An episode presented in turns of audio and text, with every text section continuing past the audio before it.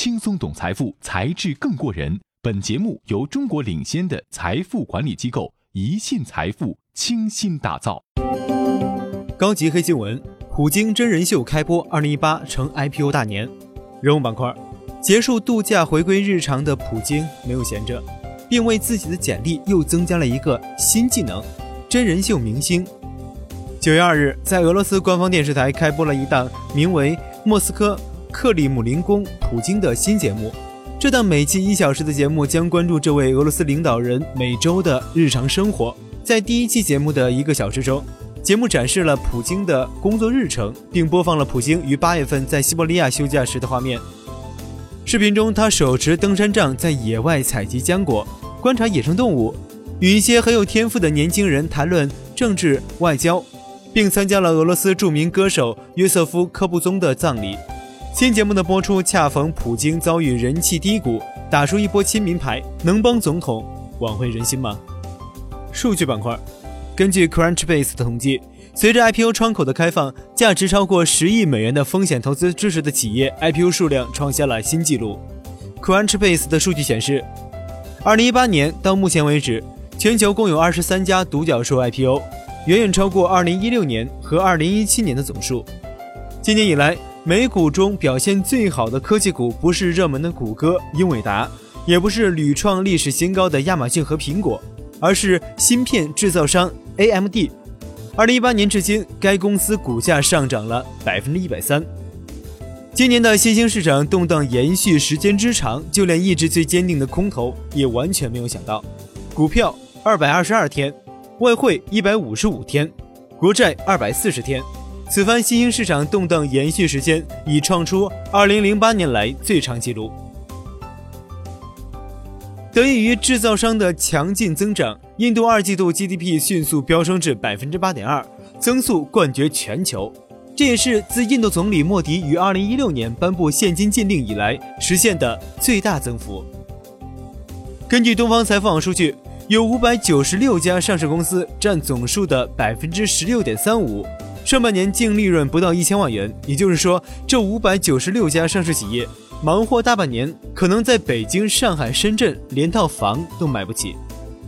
图片板块，在九月三日下午举行的二零一八年中非合作论坛北京峰会开幕式上，国家主席习近平宣布了加强中非合作的一系列有力举措。为推动八大行动顺利实施，习近平宣布，中国愿以政府援助、金融机构和企业投融资等方式，再向非洲提供六百亿美元支持。佳士得上周宣称，其将成为首个出售 AI 艺术品的大型拍卖行，以适应艺术市场的变化。即将待拍卖的是一幅男子的肖像作品，由法国艺术团体 Obvious 通过算法开发完成。画中的男子面目模糊，似乎来自十八世纪。这幅目前在佳士得伦敦展出的作品估价为七千至一万美元。一辆自动驾驶的出租车最近成功搭载付费乘客，在东京繁忙的街道中穿行。自动驾驶技术开发商 ZMP 宣称，这是世界上第一个自动驾驶出租车，并包括付费乘客的道路测试。这项测试吸引了不少东京人，有一千五百人申请成为乘客。声音板块，英国央行行长卡尼。尽管我之前已经同意过一次延长我的任期，以支持平稳退欧，我仍愿意去竭尽所能，以便促成平稳退欧和英国央行的有效过渡。日本首相安倍晋三希望利用接下来的一年时间，打造不论多大年纪，只要有意愿就能参加工作的终身不退休、终身活跃的社会。商务部发言人高峰。关于消费降级的说法，我们认为有失偏颇。当前市场出现部分大众化商品销售较好的情况，从一个侧面反映了消费升级的新趋势。摩根大通首席投资官马科尔·克拉诺维奇，下一场危机也可能导致类似五十年前一九六八年的社会紧张局势。视频板块，朝鲜建国七十周年大庆将近，环球网记者在平壤街头看到。这里的高层建筑其实很多，街道非常整洁，很多市民拥有手机，但低头族很少。